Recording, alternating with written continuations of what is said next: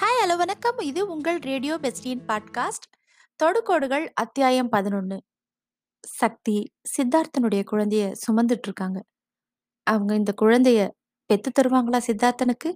என்ன பண்ண போறாங்க? நம்ம அத்தியாயத்துக்குள்ள நுழைவோம். சித்தார்த்தனின் அந்த குரலில் ஒரேடியாக பதறி போனாள் சக்தி. திருப்பி அவளுக்கு தோல்வியா? தாங்க மாட்டாமல் மீண்டும் கண்ணீர் பெருகலாயிற்று.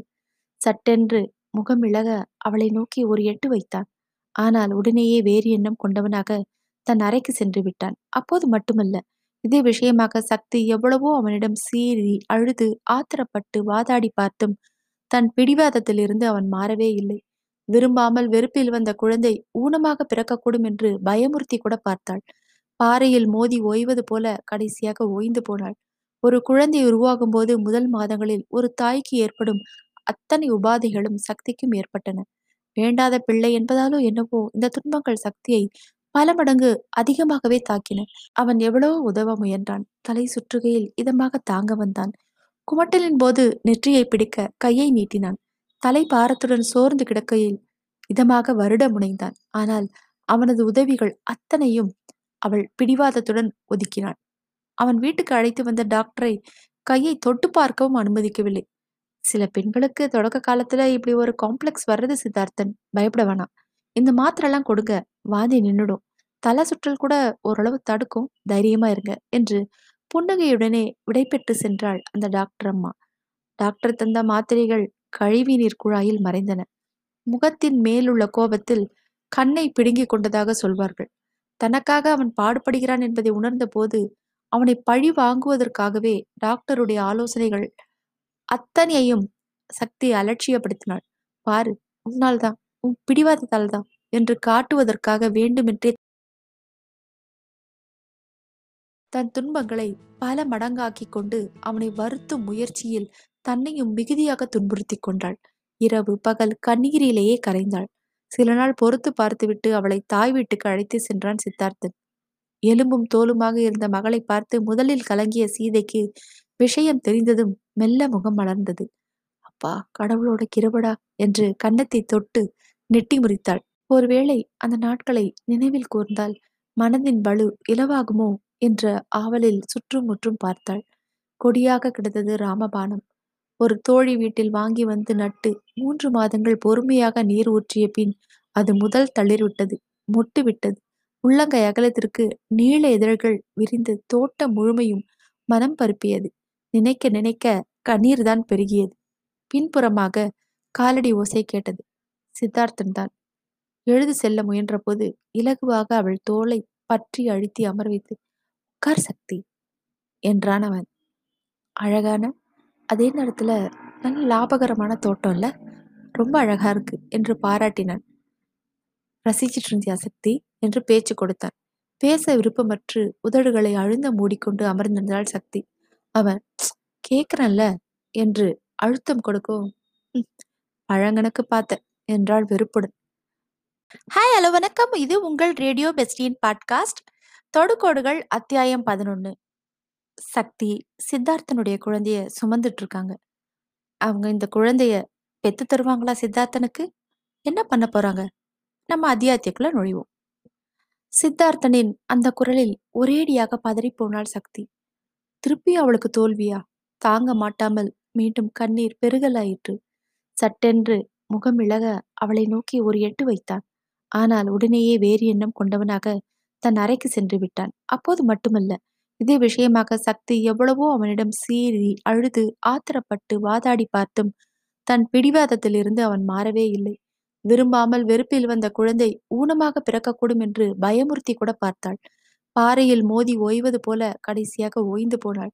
ஒரு குழந்தை உருவாகும் போது முதல் மாதங்களில் ஒரு தாய்க்கு ஏற்படும் அத்தனை உபாதைகளும் சக்திக்கும் ஏற்பட்டன.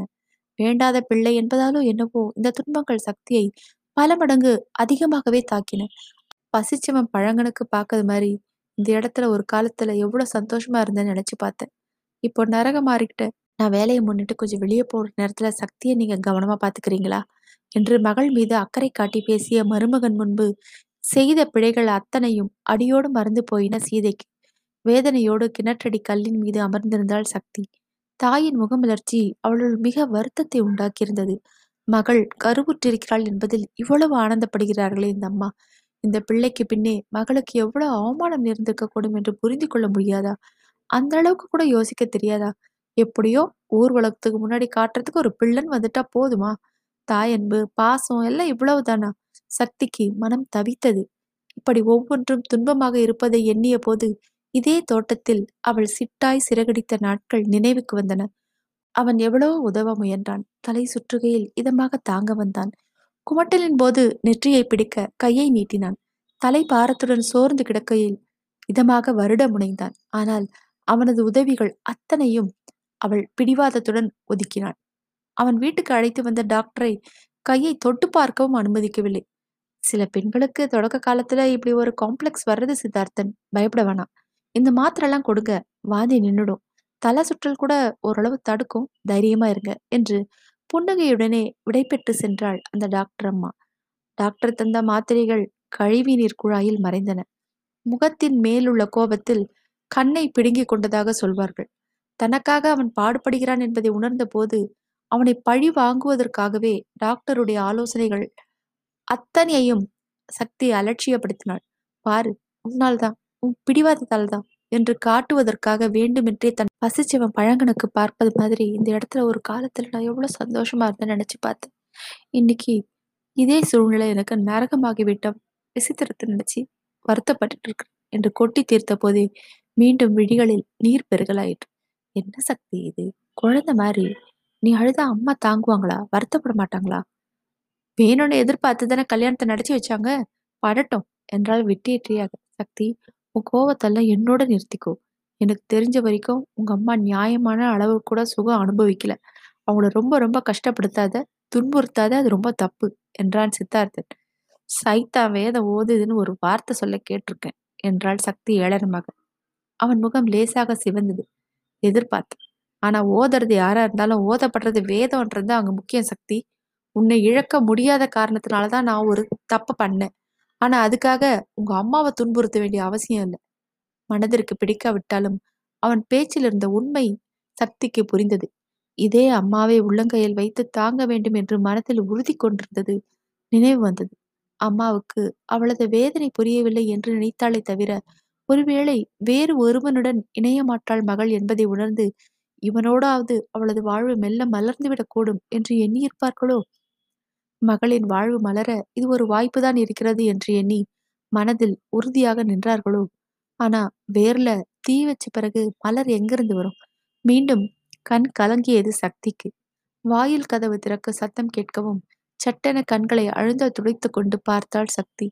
பார்த்த அளவில் அவள் முகம் மேலும் வெளுத்தது. எனலில் வந்தவன் பல்ராம். திறந்த கதவரையில் தயங்கி நின்றவனை கண்டதும் யார் சக்தி? திருச்சி பல்ராமா? என்று ஊகித்து கேட்டான். சக்தியின் பதிலை எதிர்பாராமல் மிஸ்டர் பல்ராம் இங்க வாங்க நாங்க இங்க இருக்கிறோம் என்று குரலும் கொடுத்தான். திகைப்புடன் திரும்பிய பலராமின் கண்கள் பெரிதாக விரிய மேலும் சற்று தயங்கிவிட்டு மெல்ல அவர்கள் இருந்த பக்கம் வரலனான் மனைவியின் வேகமாக மூச்சிழப்பையும் முகவெழுப்பையும் உணர்ந்து வாயில் புறம் தானும் பார்த்தான் சித்தார்த்தன். அவனை ஆசுவாசிப்படுத்திக் கொள்ள இடமளித்தாள். நன்றி கண்களில் துலங்க ஆமா சக்தி ஃபர்ஸ்ட் கிளாஸ் வரோன்னு சொன்னா சக்தி நான் இங்க டிரான்ஸ்ஃபர் ஆகி வந்திருக்கேன். ஹாஸ்டல்ல தனியா தான் இருக்கேன். ஒண்ணுமே பிடிக்கல. சரி அத்தையாவது பார்த்துட்டு வரலான்னு வந்தேன். என்றான் அவன். ஏன் அத்தான் இந்த கஷ்டம்லாம்? டிரான்ஸ்ஃபர் பிடிக்கலன்னா திரும்பி போயிட வேண்டியதானே சொல்லலாம் சக்தி ஆனா அதுல ஒரு சிக்கல். அத்தைக்கும் உனக்கும் உதவியா இருக்கணும்னு சொல்லிட்டு தான் நானும் அம்மா அப்பாவும் நெ- நினைச்சு இங்க ஒரு டிரான்ஸ்ஃபர் வாங்கிட்டு வந்தேன். ஆனா இப்ப அவசியம் இல்ல. வேணாம்னு சொன்னா திருப்பி டிரான்ஸ்ஃபர் தரமாட்டேன்னு சொல்லிட்டாங்க. என்று சொல்லாமல் விட வேண்டியதை எல்லாம் பேச்சுவாக்கில் சொல்லி கொட்டிவிட்டு சக்தியின் முகம் போன போக்கை பார்த்து நாக்கை கடித்து கொண்டு நின்றான் பல்ராம். நாம் கேட்க நினைத்ததை கேளாமலே அவர்கள் செய்து பலனின்றி போனதை எண்ணி வாயடைத்து நின்றாள் சக்தி. இவர்களின் முகங்களை லேசாக பார்த்து இயல்பாக எந்த கம்பெனியில் வேலை பார்க்குறீங்க பல்ராம்? முடிஞ்சா உங்களுக்கு டிரான்ஸ்ஃபருக்கு நான் ஏதாவது ட்ரை பண்ணுறேனே சென்னைக்கு மாற்றல்னா அது ஏதாவது ப்ரமோஷன் மாதிரி தான் இருக்கும். பெரிய ஆஃபீஸில் நல்ல பேர் எடுக்கிறதும் என்னைக்கும் நல்லதுதான். வந்தது வந்துட்டீங்க. கொஞ்சம் காலம் இருந்துதான் பாருங்களேன் என்றான் சித்தார்த்தன். அப்பா அப்படிதான் எழுதினாங்க. நீங்களும் அப்படிதான் சொல்றீங்க. அது மாதிரியே பண்றேன் சார் என்று பணிந்து பேசினான் பல்ராம். ஏற்கனவே சித்தார்த்தன் தன்னை பார்த்து சிரிப்பது போல சக்திக்கு ஒரு பிரமை இருந்தது.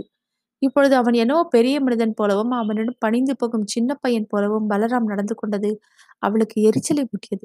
பலராம் அதை உணர்ந்தவன் போல நிமிர்ந்து நான் அத்தையை பார்க்க வந்தேன் என்றான் சற்று விரைப்பாக. ஓ போய் பார்த்துட்டு வாங்க பல்ராம். அநேகமா அவங்க பின்கட்டில் சமையல் செஞ்சுட்டு இருப்பாங்கன்னு நினைக்கிறேன். இல்லைன்னா நீங்கள் வெளிக்கதவை திறந்துக்கும் போதே கவனிச்சிருப்பாங்க. நீங்கள் போங்க நாங்கள் கொஞ்சம் நேரம் கழிச்சு வரோம் என்று நடக்க முயற்சித்த சக்தியின் கையை பற்றி தன்னுடன் நிறுத்தி கொண்டான் சித்தார்த்தன். உரிமையுடன் பற்றியிருந்த கரத்தை ஆத்திரத்துடன் உறுத்து விழித்து விட்டு வேகமாக வீட்டை நாடி சென்று மறைந்தான் பல்ராம். பாவம் பெத்தவங்க மடியில வளர்த்த புள்ள என்று முறிவளித்தான் சித்தார்த்தன். பாவம் தன்னை பார்த்து சிரிக்கத்தான் செய்கிறான் என்பதை நன்றாக புரிந்து கொண்ட சக்திக்கு ஆத்திரம் வந்தது.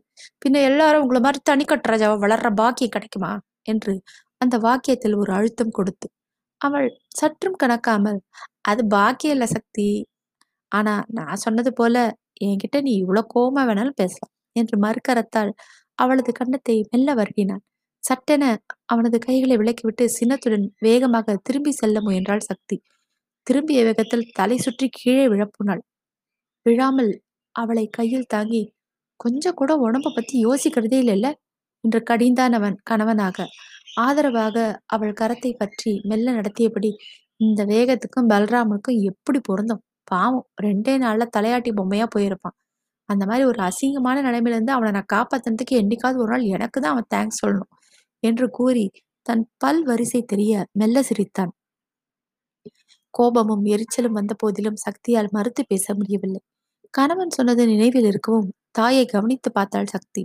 முன் ஓரமெல்லாம் மிகுதியாக நரைக்க தொடங்கியிருந்த தலையும் குழிக்குள் போயிருந்த கண்களுமாக பதினைந்து வயது ஏறியிருந்த தோற்றம் அவள் மனதை உருக்கியது. சீதையின் முன்னிலையில் அப்பொழுது கணவனிடம் சிரித்து பேச முடியாவிட்டாலும் ஓரளவு தன்னை அடக்கியே நடந்து கொண்டாள். ஆனால் அதுவே பெரும் முயற்சியாக தோன்றவும் இரண்டே நாட்களில் கிளம்பிவிட்டாள். எது எப்படி ஆனாலும் அம்மா இனிமேல் நிம்மதியா இருப்பாங்க என்று தோன்றியது. திரும்பி செல்லும்போது அவன் நன்றி தெரிவித்தான். ஏன் என்று கேட்கவில்லை சக்தி ஆத்திரத்துடன். நானும் மிருகல்ல அதோட அவங்க என்னோட அம்மா என்று பதில் இருத்தாள் கூடவே மத்தவங்க வேதனை பத்திலாம் உங்களுக்கு தெரியுமா என்ன? அவ்வளவு அக்கறையா? என்று இகழ்ச்சியாக உதட்டை வளைத்தாள். பாதையில் இருந்து பார்வையை திருப்பாமலே என் விஷயம் வரும்போது மற்றவங்கள நான் மதிக்கிறது இல்லதான் ஆனா அவசியம் இல்லாம அடுத்தவங்களை புண்படுத்துறது என் வழக்கம் இல்ல சக்தி என்றான் அவன். ரொம்ப ரொம்ப உயர்ந்த குணம்தான். என்றாள் சக்தி குத்தலாக. அவன் தோளை குலுக்கினான். இதே கோபம் வருத்தம் எரிச்சல் இகழ்ச்சியினூடே மேலும் மூன்று மாதங்கள் கழிந்தன. சக்திக்கு அடிவயிறு சற்றே வெளிப்படையாக தெரிய தொடங்கியது. அப்போது சித்தார்த்தனுடைய உறுதியான உள்ளம் முதல் தடவையாக அதிர்ந்தது. ஹாய் ஹலோ வணக்கம். இது உங்கள் ரேடியோ பெஸ்டியின் பாட்காஸ்ட். அத்தியாயம் நிறைவுக்கு நம்ம வந்துவிட்டோம்.